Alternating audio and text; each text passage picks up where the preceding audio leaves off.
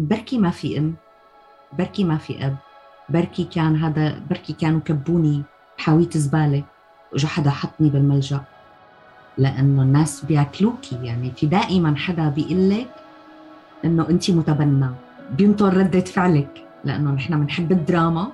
فدائما كان يعني ما في، بتذكر بطفولتي وب بكل مراهقتي ما في أسبوعين ثلاثة إلا ما بيجي مين يقول لي إنه أنت بتعرفي إنك متبنى، إنه إيه بعرف.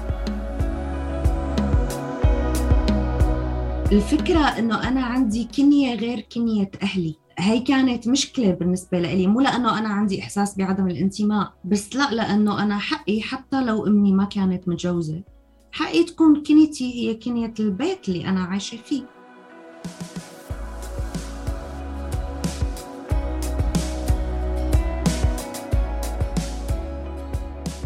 سمعتوا صوت نانا، اسم مستعار لضيفتنا بالحلقة الثالثة من سلسلة أيتام في بودكاست صارت معي. سميناها أيتام لنعبر عن فكرة الحرمان من العيلة بمفهومها المتعارف عليه، المكونة من أب وأم بيولوجيين. نستضيف فيها أشخاص بتجارب مختلفة لنعرف منهم أكثر عن حياتهم، سواء خسروا آبائهم بعمر صغير واضطروا يعيشوا مع أقارب، أو عاشوا بدور الأيتام أو دور لرعاية الأطفال، أو كانوا مجهولين نسب وتم تبنيهم، مثل حالة نانا يلي كان عمرها ثلاثة شهور لما تبنتها سيدة عزباء تجاوزت الأربعين من عمرها وكانت تعمل طبيبة في دار للأيتام، لكن ما كان عندها أدنى فكرة عن هوية الأب والأم البيولوجيين لنانا. كيف كبرت؟ كيف تلقت خبر تبنيها؟ شو سبب الخلاف بينها وبين أمها يلي تبنتها؟ ليش ما جربت تدور عن أمها البيولوجية؟ وشو شكل حياتها الحالية؟ رح تسمعوا القصة بصوت نانا. هلأ يبدو أنه تبين لاحقاً أنه هي ما عندها فكرة، بس حفاظاً على كرامة هي الطفلة ستي الله يرحمها كتبت القصة، وتم التزام كل أهل البيت بما فيهم أنا وبما فيهم خالتي المتزوجة بنفس الرواية. نحن منعيد الرواية بنفس الطريقة دائماً، ما منزيد وما مننقص وما منفوت بتفاصيل. الرواية كانت إنه الأب توفى بحادث موتوسيكل وهي الأم حامل، والأم بعد ما ولدت بشوي جاها جيزة على لبنان، فودعت الطفلة عند جيرانه وقالت لهم أنا رح روح جرب حالي مع هالزلمة لأنه هو ما بده البنت، بجرب أقنعه أنه أرجع جيب البنت بعدين برجع بأخذها. هاي الرواية ضلت، أنا مواليد واحد وثمانين، هاي الرواية ضلت من الواحد وثمانين لاثنين وثمانين.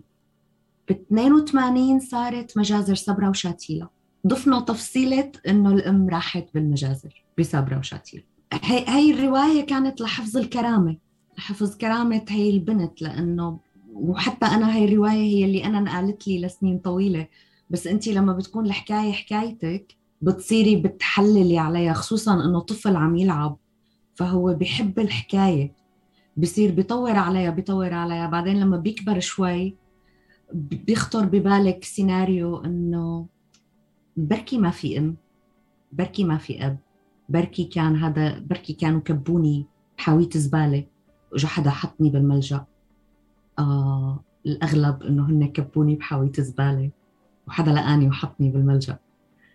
بس آه، وأنا أدركت هاي القصة بكير، يعني كنت صف شي خامس سادس، بس التزمت بالرواية حتى قدام أهلي. يعني ماما ما عرفت إنه أنا مدركة إنه ما في أم وأب، كان صار عمري شي أربعة وعشرين سنة، وتقلي مين قالك؟ بس بعدين قلت لها لا أنا ماني زعلانة وماني متضايقة، وأنا من وقت ما كنت كتير صغيرة مدركة إنه ما في لا أم ولا أب، والقصة كلها لحتى أنتوا تحفظوا كرامتي مع الناس يأكلوني، لأنه الناس بيأكلوكي. يعني في دائما حدا بيقلك إنه أنت متبنى، بينطر ردة فعلك، لأنه نحن منحب الدراما. فدائما كان يعني ما في، بتذكر بطفولتي وب بكل مراهقتي ما في أسبوعين ثلاثة إلا ما بيجي مين يقلي إنه أنت بتعرفي إنك متبنى، إنه إيه بعرف، إنه بعرف إيه. أنا متبنى وأنا سعيدة إنه أنا متبنى. ما مزعلتني القصة أبداً. طيب خلينا نحكي لكن لما قررت أمك تتبناكي كيف زبطت الأمور بهداك الوقت بالثمانينات بسوريا؟ كيف كان وضع القوانين؟ كيف كانت ورائك أو كيف تم التعامل من قبل باقي أفراد الأسرة وجيرانكم الفعليين أنتوا مع هالحالة هي أنه سيدة عزباء متبنية طفلة؟ هلا هي هي مرة كتير شخصيتها قوية، وقت قررت هذا القرار قررته تقريباً بدون ما تنتظر رأي أي حدا خارج البيت، وأهل البيت رحبوا. هلأ ليش اختارتني أنا؟ آه لأنه كنت بحالة صحية جداً سيئة، الأولاد الحلوين اللي آه بيض شقر على وشهم لحسة لبن ممكن أنه هن ينعطوا لعائلات من أب وأم، وغالباً كان يندفع مصاري لحتى ياخدوا اسم العائلة، وغالباً الولد ما بينقل له أنه هو متبنى. بس بما أنه أنا كان لقبي لشي سنة زمان سنجابة، وكان وضعي الصحي كتير كتير سيء، كان عمري ثلاثة شهور وزني أقل من ثلاثة كيلو، فقالوا لها لماما خديها يا بتعيش يا بتموت، إذا ماتت ما حدا حيسأل وإذا عاشت بتكون عاشت. فأخدتني على هذا الأساس، بما أنه ستي وجدي اللي هن عايشين بالبيت كانوا فوق عمر الإنجاب ما قدرت تسجلني، فضليت على الاسم اللي انعطالي من الملجأ. وبما أنه الاسم كان مو كتير حلو، رفقاتها تعاونوا معه وعدلوا بالاسم شوي ليصير اسم مودرن أكتر لوقتها. بعدين فرضت القصة فرض أنه هي بنتي وبدها تقلي ماما وبده يتم التعامل معها باحترام. هلا القصص اللي صارت بتضحك بعدين، انه مثلا وقت كنت بالابتدائي بالاعدادي، وقت كنت لساتني بعمر صغير، يدقوا رفقاتي على التليفون الارضي انه مرحبا هون بيت فلان، وكون انا اللي رادة على التليفون قلن لا النمره غلط وسكر بوشهم. بعدين انه يي هي انا، هذا اسم اسم العائله تبعي. ما كانت المشكله انه انا متبناه، بس كان الفكره انه انا عندي كنيه غير كنيه اهلي. هي كانت مشكلة بالنسبة لي، مو لأنه أنا عندي إحساس بعدم الانتماء، بس لا لأنه أنا حقي حتى لو أمي ما كانت متجوزة حقي تكون كنيتي هي كنية البيت اللي أنا عايشة فيه. وهذا الشيء بسبب قوانيننا للأسف ما كان متاح وما زال غير متاح. هن ما اختاروا الغش إطلاقاً، يعني هن استشاروا طبيب نفسي إنه نحن كيف خرج نتعامل مع هاي الإنسانة، فقالن لولا من وقت ما هي عم تكبر حكوا لها القصة بالتدريج على قد عمرها. قالوا لها إنه مثلاً وقت بتبلش بتقول ماما، ليه؟ لأنه أنا محل ماما وفيكي تقليلي ماما. لما بتقولي خالتي، إنه أنا محل خالتك لأنه أنا أخت هاي المرأة اللي هي محل ماما. فعلى الخمس ست سنين كانت كنت أنا حافظة الرواية اللي هي بنحكيها لكل العالم، وكانوا بالنسبة إلي أهلي، لأنه هو الولد شو بده؟ بده أم تحبه، بده بيت دافي، بده عائلة مستقرة، بده يكون محفوظة كرامته، مرتب قدام الناس، ما ما بيعود بيسأل أكتر من هيك ما بده الولد. فإذا أنت موفرتي له هذا الشروط إنه أوكي سفا، ما بتعود القصة دراما. يعني أنا بوقتي بالثمانينات كان في سالي وريمي وساندي بيل وكل الأطفال التعساء اللي فقدوا أمهاتهم، وأنا على طول بتع... يعني بيتعاطوا معي الأولاد أنه أنا لازم أكون هاي الحالة، بس أنا ما كنت هاي الحالة، أنا كنت أميرة دائماً. طيب بما أنه ما تم تسجيلك لا على أب وأم، وظلت عائلتك مختلفة عن عائلة والدتك، شو بيكون يعني شو مكتوب على بيكون على دفتر العيلة أو على هويتك أو على شيء؟ شو ال... شو الشكل الهوي للشخص المتبنى أو الشخص اللي كان من دار أيتام؟ أه بيحطوا له اللقطاء بيحطوا لهم أسماء وهمية لا يعبوا الخانات الفاضية. لما بتطلعي إخراج قيد عادي بيطلع اسم أم واسم أم واسم عائلة، بس لما بتروحي بتنكشي بسجلات النفوس بيطلع قدامهم حرف ميم بالأحمر إشارة لمجهول. هلأ فيما بعد لما كبرت أنا حركت هاي القصة، هلأ شالوا هاي الميم من القيود، ما عادت موجودة على حسب عم يعني علمي، لأنه أنا اشتغلت كتير فيها وقتها. لأنه إذا إذا ولد ما بيعرف إنه هو مجهول وبيروح بيلاقي هاي الميم، وهي الميم كارثة. طيب هلا أنت حكيتي هيك تفصيلات حلوة عن إنه الطفل شو بده بهالعمر، شو بده غير الدفع، شو بده غير يكون نظيف ومرتب وفي حنية حواليه. فهلا أنت بتتذكري هديك الفترة ولا عم تحكي هلا بالنسبة لهيك خبرتك بالحياة؟ تتذكري بعمر الخمس ست سنين هيك كيف تعايشتي مع وضع انه انا هي اه مو امي وهي مثل امي او هي مكان امي، هدول مو ستي وجدي الحقيقيين، هدول محل ستي وجدي الحقيقيين؟ كيف كنتي هيك بذهنك كطفلة هيك تفكري تجاه الامور؟ كنت سعيدة، كنت كنت سعيدة. هلا انتي بتلعبي بالحكاية، بس انتي اذا ما عندك احزان ما ما بتخترعي لأبعاد حزينة، لانه الحزن ما نو بمحيطك. فانا كنت مثلا القصة مو بشعوري، انا القصة اكتر انا كيف عم يتم التعاطي معي ليتحافظ على شعوري. انه مثلا وقت كنا نروح على قرنة فيها اولاد العيلة الممتدة، انا محلي جنب جدي اللي هو رجال كتير كبير ومقدر وله مكانته، فانا قاعدة بخاصرته لجده، فانا ما حدا بيقدر انه يتطلع فيه تطليعة مؤذية او يتعامل معي بطريقة هيك. بتعرفي القرايب مو دائما بيكونوا كتير كيوت، أيام بيكونوا غلاظ وبيتعمدوا هيك يناكفوا، حتى لما بيكون الابن البيولوجي بيتغلظ، والعالم بشر طبيعيين.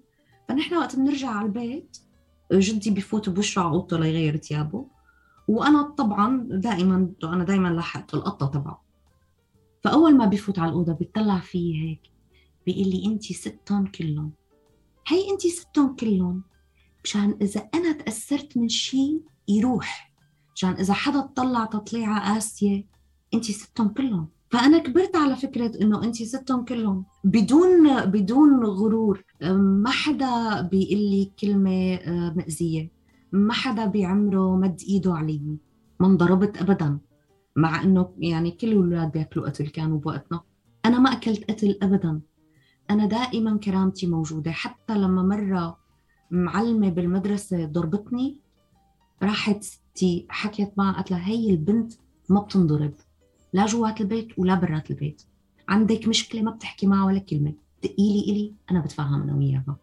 فربوا لي احساس بالامان، انا كنت كل الوقت مطمئنه. هلا في شغلات ما عندي ما عندي جلاءه الطفل البيولوجي، يعني بحياتي ما فتحت درج مو درجي، أو حركشت بشنتاية ماما بلا إذن، أو حتى فتحت علبة طون بلا إذن.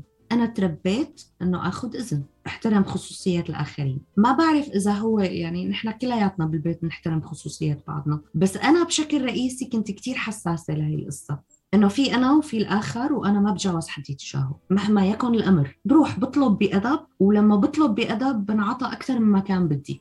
سو so, أنت بمعنى ما ما إجا وقت مثل ما بيصورونا إياها بالأفلام إنه والله قعدوك وخبروك الحقيقة، أنت ربيتي على هالقصة وهالحقيقة، يعني أنت واعية على هالموضوع. أنا قلت لحالي الحقيقة وقلت لهم، وقت قلت لهم كتير كتير زعلوا، يعني إنه بس أنا ما كنت زعلانة. أنا بالنسبة لي إنه أوكي، يعني بتصير بتصير بالحياة، بتصير كتير أشياء بشعة. أنا ما كانت بشعة بالنسبة لي، بالعكس كانت فرصة. كان ممكن يكون لا قدر الله يعني تكون هاي المرأة المعترة اللي هي الأم البيولوجية وتطلعني لا قدر الله عارة، أو تطلعني بلا تعليم، أو تكون مهملة، أو تكون مدمنة، أو في, في كتير أشياء كان ممكن تكون أسوأ بكتير مما أنا انعطى فرصة لعيش بكرامة، وهي دايما كانت بذهني. طيب خلينا ننتقل على مرحلة المراهقة جوا البيت، يعني خلص أخذنا فكرة كيف كان الجو والتأسيس لشخصيتك الحالية. برا برا البيت يعني بالمدرسة، صبايا من جيلك، لما بلشتي هيك تحسي بأنوثتك، عم تكبري، عم بتحبي تلفتي نظر، عم بتحبي عم بتنحبي، كيف كان تأثير هالشي قصتك على هذه الجوانب كلها بحياتك؟ هلا مراهقتي كانت عاصفة، بس كانت عاصفة لسبب تاني. كانت عاصفة لأنه كان في خلاف إيديولوجي بالبيت، كل واحد راح توجه ذهني شكل، فاصطدمنا يعني صدمنا، ضلينا نصطدم لحد ما صار عمري شي تسعة عشر مثلا. بعدين أدركوا إنه خلص يعني أنا هيك عقلي حلوا عني وأنا حليت عنه. بس بتعرفي لما يكون حدا عنده ندبة بوشه، ففيكي فيكي تتعاملي معه على انه هي عاهه، وفيكي آه تمتلكيها وتصير سلاحك. فانا بالمراهقه كنت اول ما اتعرف على حدا شاب او بنت او في أنا بمسكه بحكي له القصة. بيعملوا لي حتة الدراما وبيسألوني كل الأسئلة اللي دايما بيسألوها وبيعملوني سالي شي عشر دقايق. بعدين خلاص يعني خلاص بتخلص القصة، بصير أنا حدا عادي وطبيعي، وبصيروا بيقولوا لرفقاتهم عني، بيصيروا بيجوا عالم تانيين بيسمعوا الحكاية. فأنت على طول عم تحكي بالقصة، بس أنت الطريقة اللي بتحكي فيها القصة بتفرق بالتعاطي معك. إذا أنت عم تتعاملي معها بعار رح يلبسوك إياها وتحترقي اجتماعياً ونفسياً تماماً. إذا أنت مالكتيها وقوية فيها وأنت عم تمسكي الزلمة تقيله هيك هيك صار، خلاص ما بقى يقدر يبتزك فيها نهائياً. تمام. طيب فينا نعرف شو طبيعة اللي عم تقولي الخلاف والأيديولوجي اللي صار بينك وبين أفراد البيت؟ شو طبيعته؟ بأول التسعينات إجا المد القبيسي، آخر الثمانينات أول التسعينات، فأمي راحت بالموجة، راحت بالمد الديني. وأنا بنفس الوقت بما أنه ما عندي يعني صديق مقرب غير المكتبة، فأنا كنت عم بقرأ كنت عم بقرأ بش... ب... بشراسة يعني. فوصلنا لنتائج إيديولوجية مختلفة. وأنا كنت يعني وقت ماما تحجبت أنا كان عمري يمكن إحدى عشرة اثنا عشر سنة، أنا انجلطت حموت لأنه صار شكلها مختلف. حسيت جو البلد كله عم يتغير وأنا ماني ما أنا غير قابلة إني أدخل بهذا المد أطلاقاً. فوقت صرت بالتاسع قالت لي ماما، كنا نحن عنا بيت صيفية، فأنا بطلع أنا وجده على بيت الصيفية، فأنا طلعت على بيت الصيفية مع جده. بتقلي ماما امسكي الكتاب المقدس ومسكي القرآن واقريهم، وهن باقي العائلة بيجوا كل خميس وجمعة ومنتناقش نحكي وقت منجي بالويكند. أوكي قريتهم كلهم من الجلدة للجلدة، مش مرة مرتين. أنا وصلت لنتائج هي هي مفتكرة إنه أنا أوصل لنتيجتها، أنا وصلت لنتيجة كتير معاكسة. بس هي بما إنه كانت لساتها جديدة وبتروح دروس دين وكذا، فضلت باستمرار عم تبعتني على دروس دين. أنا غير قابلة. بعدين بالأخير خلاص يعني وصلنا وقت صرت عمري شي تسعة عشر لهلأ بتذكر كيف خلصت القصة. كنت كنت لابسة حفر وطالعة معها بالسيارة، عم تلتفت هيك علي هي وحجابها اللي لساته كتير تازة براسها، بتقلي أنا ما ما بحترم هيدا المنظر. قلت لها ولا أنا، بس بدنا نتعايش مو خلص. سكتت وخلصت، تركتني، تعايشنا يعني انتهت. بس لبين ما انتهت كنا أوه كنا طاحنا كتير. هاي المطاحنات كلها وهي الأجواء كلها كانت بعيدة كلياً عن موضوع إنك أنت متبنى، ما ولا مرة تمت أبداً كأي ابن عادي. إيه تمام. طيب هلأ بمرحلة الثانوية خلينا نقول والتحضيرات لمرحلة الجامعة، بلشت هيك أحلامك تتشكل، شخصيتك مثلاً شو كنتي هيك تفكري تصيري، شو درستي؟ تحكينا عن هالمرحلة كمان. أنا درست تجارة. دراسة ما كانت ممتعة أبداً، قبيحة جداً، الله لا يحطني بموقف أرجع أشتغل فيها. وتوظفت توظفت بالدولة، كنت موظفة الدولة لمدة شي عشر سنين، بس أسست لحالي هنيك ولقيت لحالي شغل بعد الظهر، ولفترة كتير طويلة كان دخلي جداً جيد لأنه أنا كنت عم بشتغل شغلين، وكنت بنفس الوقت عم قابل عالم وعم بعمل علاقات اجتماعية. مجتمعي كتير مفتوح، عندي كتير كتير أصدقاء، دائما دائما محبوبة لأنه لأنه أنا واحدة مرباية ببيت منيح والعالم بتقدر يعني عندها عندها إحساس بهاي القصة. هلأ لما تصلي على الخطبة والجازة بتفرق، لأنه أنا محطوطة باسم عائلة هو اسم علم اللي بينسجم مع فئة معينة من أهل سوريا. كانت مشكلة لأنه لما يجوا الناس اللي هن مثلا أولاد العيال الشوام يخافوا من هاي التفصيلة، لأنه بجوز أنا ما أكون شامية وما أكون سنية بالأصل. فحتى لو أنا ربيانة ببيت سني وببيت شامي وأهلي يعني مبينين شبعانين دمشقة، كانت مخيفة يعني. حتى في مرة واحدة اتصلت بماما، واحدة أم أم رفيقي يعني كان بوقتها، اتصلت بماما وحكيت معها بطريقة كتير مؤذية. ماما طبعاً ردت عليها كتير بأدب وسكرت التليفون، والصبي رجع أقنع أمه ورجعت اتصلت تخطب مرة تانية. بس أنا قلت لها ولا ممكن، لأنه ما فيك تفوتي على بيت هو عم يعاملك بدونية. وأنا بالنظر لحكايتي فأنا أكثر حدا بالعالم ما بيقدر يكون عنصري. كيف اتطورت الأمور بعدين؟ هيك حكي لنا عن وضعك الحالي وهالسنوات اللي مرت، شو صار بعدين؟ صار بعدين إنه أنا يعني حبيت حبيت شخص كتير كتير كتير ابن عالم.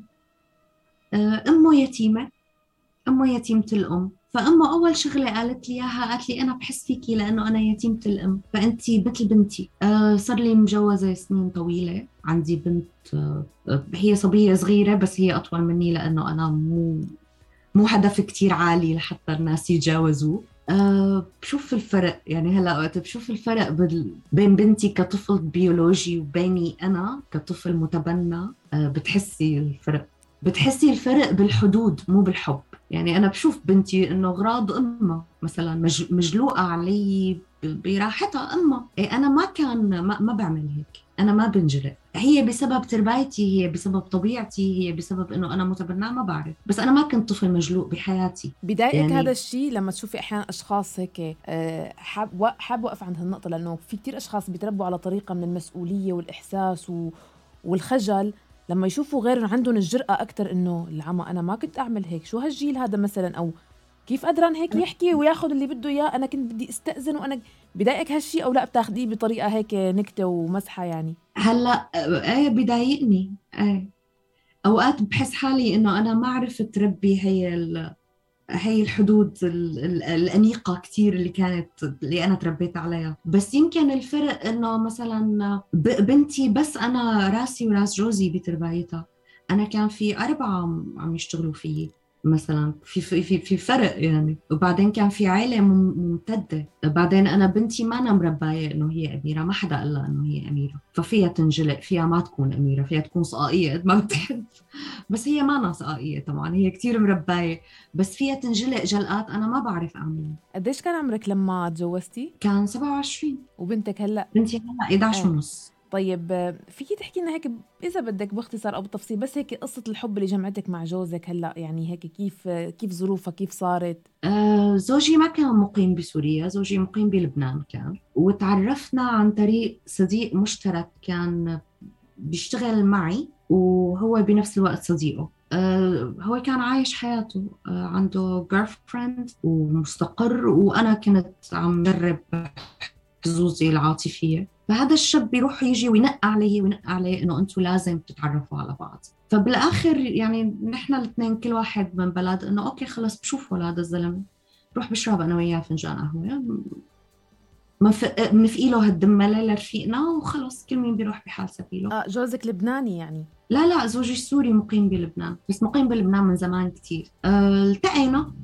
يبدو إنه صار حب من أول نظرة. جربنا نعمل علاقة أربعة أشهر بس ما زبطت، كان في كتير أنا ما كنت جاهزة للارتباط، كنت لسه شايفة عم شوف خياراتي يعني. تركنا بعضنا لمدة تقريبا سنتين سنتين ونص، بعدين رجعنا اجتمعنا بظرف تاني. أه رجع عرض عواطفه مرة تانية، فأنا حسيت إنه إنه خلص يعني ما ما بتقدري تكسري قلبه مرتين، فتزوجنا بعد بقى يعني. وهو كتير هو كتير حدا هيك نبيل وراقي، فهو تركني اكتشفه براحتي، بس أنا دماغي ما تجوز لبعد سنتين يعني. كنت بتمنى أنه يكون متاح خيار أنه أنا أسكن معه قبل أو نعرف بعض أكتر قبل، بس بما أنه ما كان هذا الخيار بسبب أنه أهلي متدينين وأنا ما بأذيهم، فتجوزنا. وبعدين أنا دماغي تجوز بعد بعد فترة يعني. عم تعجبني طريقتك بالتعبير إنه دماغك تجوز وهيك. آه. إلا إنه ما ما يعني مجتمعك ما بيعطيك خيار.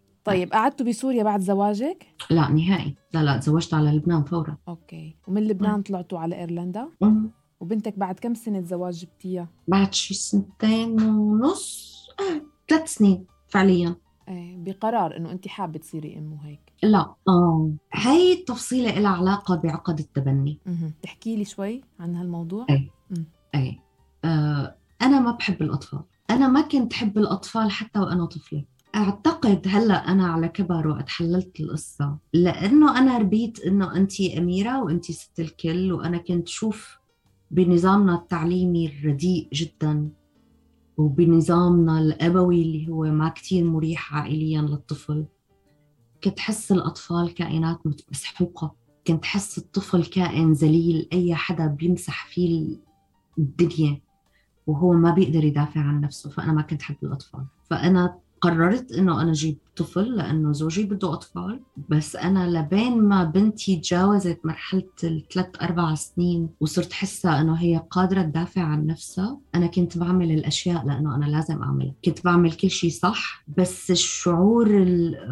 يعني أنا وقت بتطلع بحالي وبتطلع بزوجي، زوجي أبوي كتير بشكل فطري، وأنا كنت مارس الأمومة ممارسة لحتى بنتي كبرت أكثر بمنيح، لحتى أنا قدرت شكل هذا الترابط معها. وهلا هي بتعرف إنه أنا ما بحب الأطفال وبتضحك على القصة، يعني بتقول لرفقاتها إنه هاي لا تتمايع قدامها، هي ما بتحب الأولاد. فهي هي وحدة من عقد التبني. شو كمان في عقد من عقد التبني؟ كان في عقدة أب، كان في عقدة أب واضحة. يعني أنا كنت دايماً وقت بكل السياق وقت صار في جنس آخر بالفكرة، دايماً الخيار. عشر سنين، خمستاشر سنة فرق عمر، بمرة من المرات كانت خمسة وعشرين سنة فرق عمر. دائماً كنت ألحق نموذج أب، وطبعاً دائماً كنت أتخيب يعني لأنه هو بالآخر ما هو أب. وزوجك قديش بيكبرك؟ تسع سنين.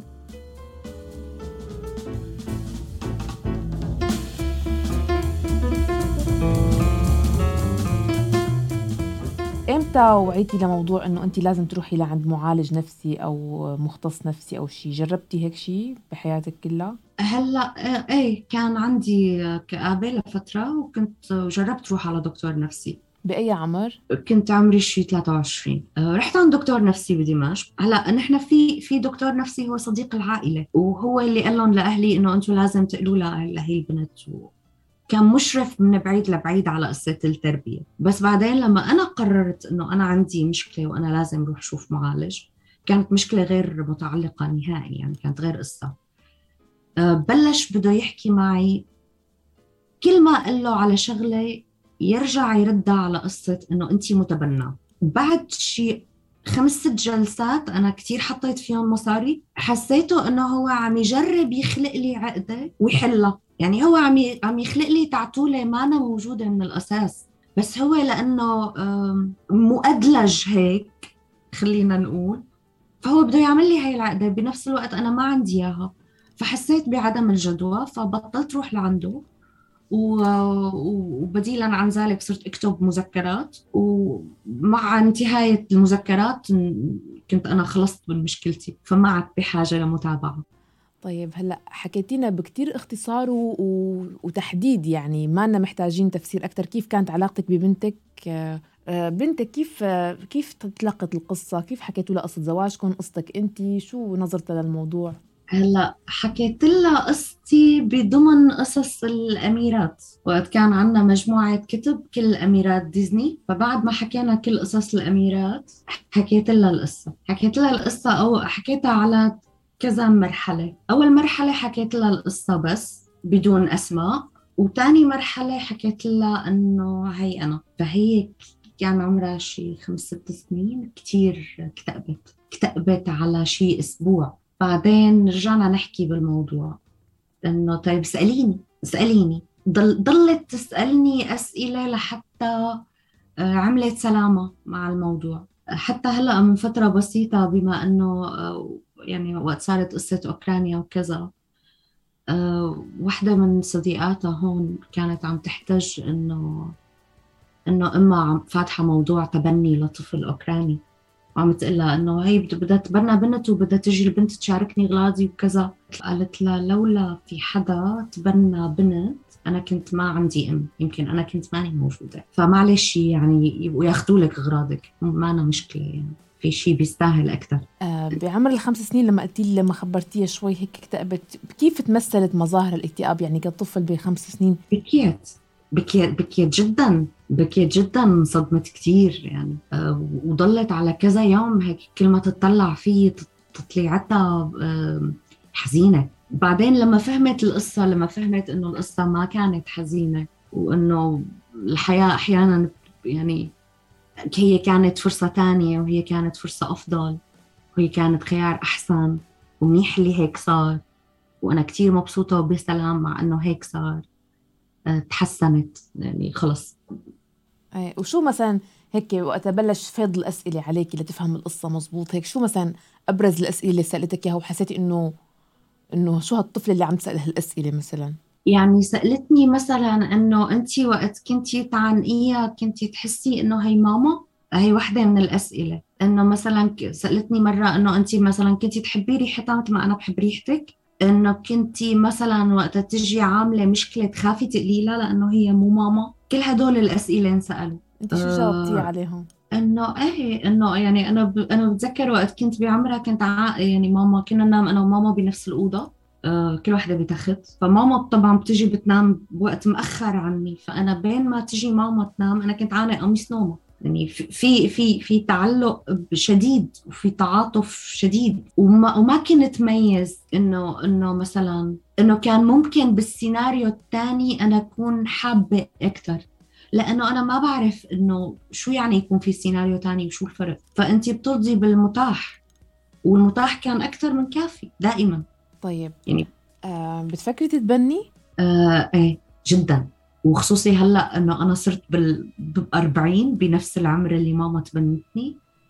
آه إيه السنة الماضية يعني كنت عم بحكي بالقصة جديا، بس زوجي كان رأيه إنه طالما أنتي قادرة على الإنجاب ففيكي تنجبي، بس أنا بالنسبة إلي طالما أنا قادرة أوفر حياة لطفل هو أساساً موجود ومحتاج حياة ما في داعي إنجاب. فهلأ معلقين الموضوع لساتنا بين الفكرتين يعني. أوكي، فيكي تقلي لنا أو تستحضري معنا هيك موقف قاسي كتير بضل بذاكرتك محفور عشتيه أثر فيكي جداً، غير نظرتك للأمور، طريقة تعاطيكي مع الحياة؟ لما هيدا قصة الشاب اللي حكيت لك عنه، هو كان شاب كتير ابن عائلة وكنا أنا وياه مو حابين بعض بس مت يعني متفقين، فمجرد أنه أمه فكرتني من غير طائفة أنه هي تعاملت معي بهي الفوقية وبهذا الازدراء آه كتير كانت بشعة. كانت من المرات يعني يمكن كانت المرة الوحيدة اللي أنا تعرضت فيها للإهانة، تعرضت فيها للإهانة بشيء ما لي ذنب فيه، وعيب عيب كتير عيب إنه نحن نهين حدا لشي صار معه بشكل تماماً خارج عن إرادته. هي كانت أبشع شغلة. طيب موقف فينا نقوله عنه منعطف بحياتك، يعني حياتك قبله غير بعده؟ هلأ هو مو كان حياتي قبله غير بعده قد ما هو كان تماماً خاتمة، وهي الخاتمة صارت هون بهاي البلد وكتير كانت كانت كانت مؤثرة تأثير إيجابي فظيع. أه وقت جينا لهون بعدنا بفترة سكنت جنبي الباب على الباب، كنا بغير بيت، أه كنا بشقة، والشقة اللي جنبي أخذتها ست كبيرة بالعمر بشكل إنه هي ممكن تكون أمي يعني، ومع كلبتها. فبما إنه هي وحيدة فأنا كل ما أسمعها عم تحكي مع الكلبة بعرف إنه هي استوحشت، أنا لازم أطلع حكيها. فصرنا كتير أصدقاء أنا وياها. فبمرة أنا وياها سهرانين بالبيت حكت لي إنه هي تعرضت للاغتصاب أثناء رحلة لها بأوروبا، وإنه هي حبلت وأنجبت طفلة وعرضت هاي الطفلة للتبني، وهي الطفلة هلأ بعمري. فأنا حكيت أنا وياها كل الحديث اللي أنا حكيته بخيالي مرات ومرات مع الأم البيولوجية، وعرفت إنه أنا كتير أخذت قرار حكيم على براءته بوقتها، إنه أنا أبداً ما رح ألحق هاي القصة. هي التقت ببنتها وهي البنت كبيرة، وقالت لي إنه هي يعني لا البنت كان عندها شعور تجاهها ولا هي كان عندها شعور تجاه البنت، وتعرفوا على بعضهم كناس كبار وناضجين بدون آلام، لا هي بتكرهها للبنت ولا البنت بتكرهها للأم، بس هن صاروا معارف ما رجعوا عائلة. وأنا كنت دايماً أتخيل يعني ماما بعد لاحقاً سألتني كذا مرة إنه أنت إذا بتجي أمك البيولوجية شو بتقلي لها؟ قلت لها بقلها أهلين طنط، لأنه أنا ما بقى يعني هي ما لها أمي، ما عندي شيء تجاهها غير إنه هي حملتني مشكورة هالتسع شهور وما أخذت قرار الإجهاض، يمكن يا حرام لأنه ما كان عندها هذا الخيار. بس أنا لنفترض إنه هاي الأم البيولوجية كانت فعلا عرضة للاغتصاب بجو مثل جونا، ممكن يكون المعتدي حدا من الأقارب، ممكن تكون بنت صغيرة عمرها ستة عشر سبعة عشر سنة حبت واحد وخلي فيها. كتير كنت أزعل عليها، يعني أنا لما بفكر فيها لهاي المرة كتير بحس تجاهها بالشفقة.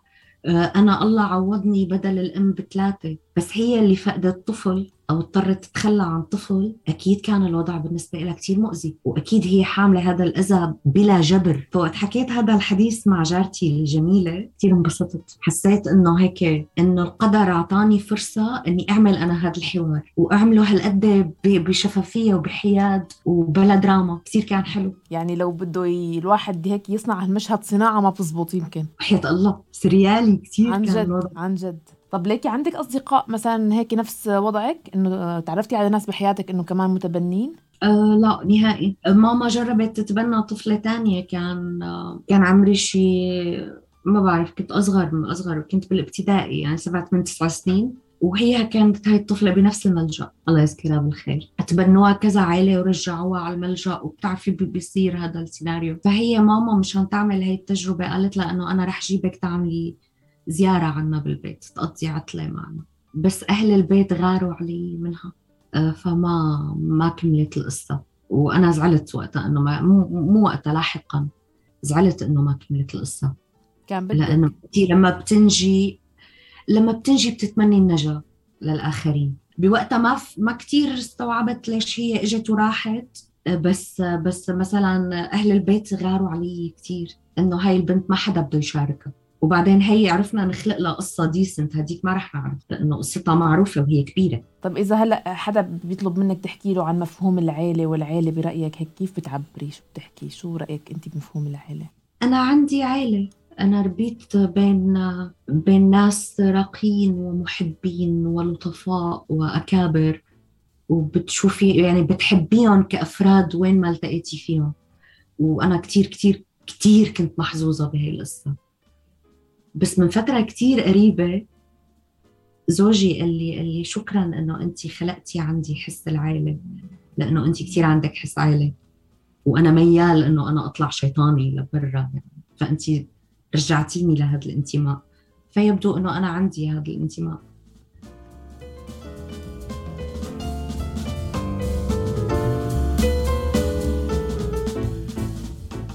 بتمنى أنه نحن نوصل لقوانين تبني حقيقية. مشكلة مشكلة الدين مع التبني أنه هو بيحرم أشياء معينة بسبب اختلاط الأنساب. هاي الأشياء فيها تنحل بقوانين وضعية بدون ما أنت تخالفي الشريعة. فيك تحطي قانون وضعي يكون جيد وملائم ويفتح مجال امرأة بدها تتبنى طفل إنه هي تشفي عاطفتها وتعطي فرصة لطفل بحياة كريمة أحسن ما يعيش كل عمره ويموت لقيط ووحيد وهو يشعر بالعار. في في خيارات. وإذا إذا في طريقة أنا إنه أنا ساعد فيها نبني قوانين أفضل لتدعم الأشخاص اللي راغبين بالتبني، كتير بحب أني ساعد. بس إن شاء الله إن شاء الله الأجيال الجاية تقدر تعمل شيء أحسن، لأنه نحن ما قدرنا نعمل شيء للأسف.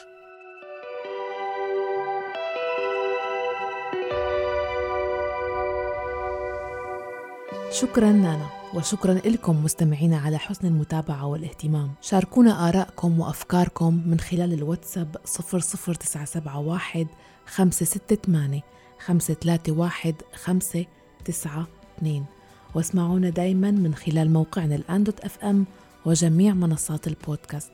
بالإعداد والتقديم كنت معكم أنا مها فطوم. إلى اللقاء.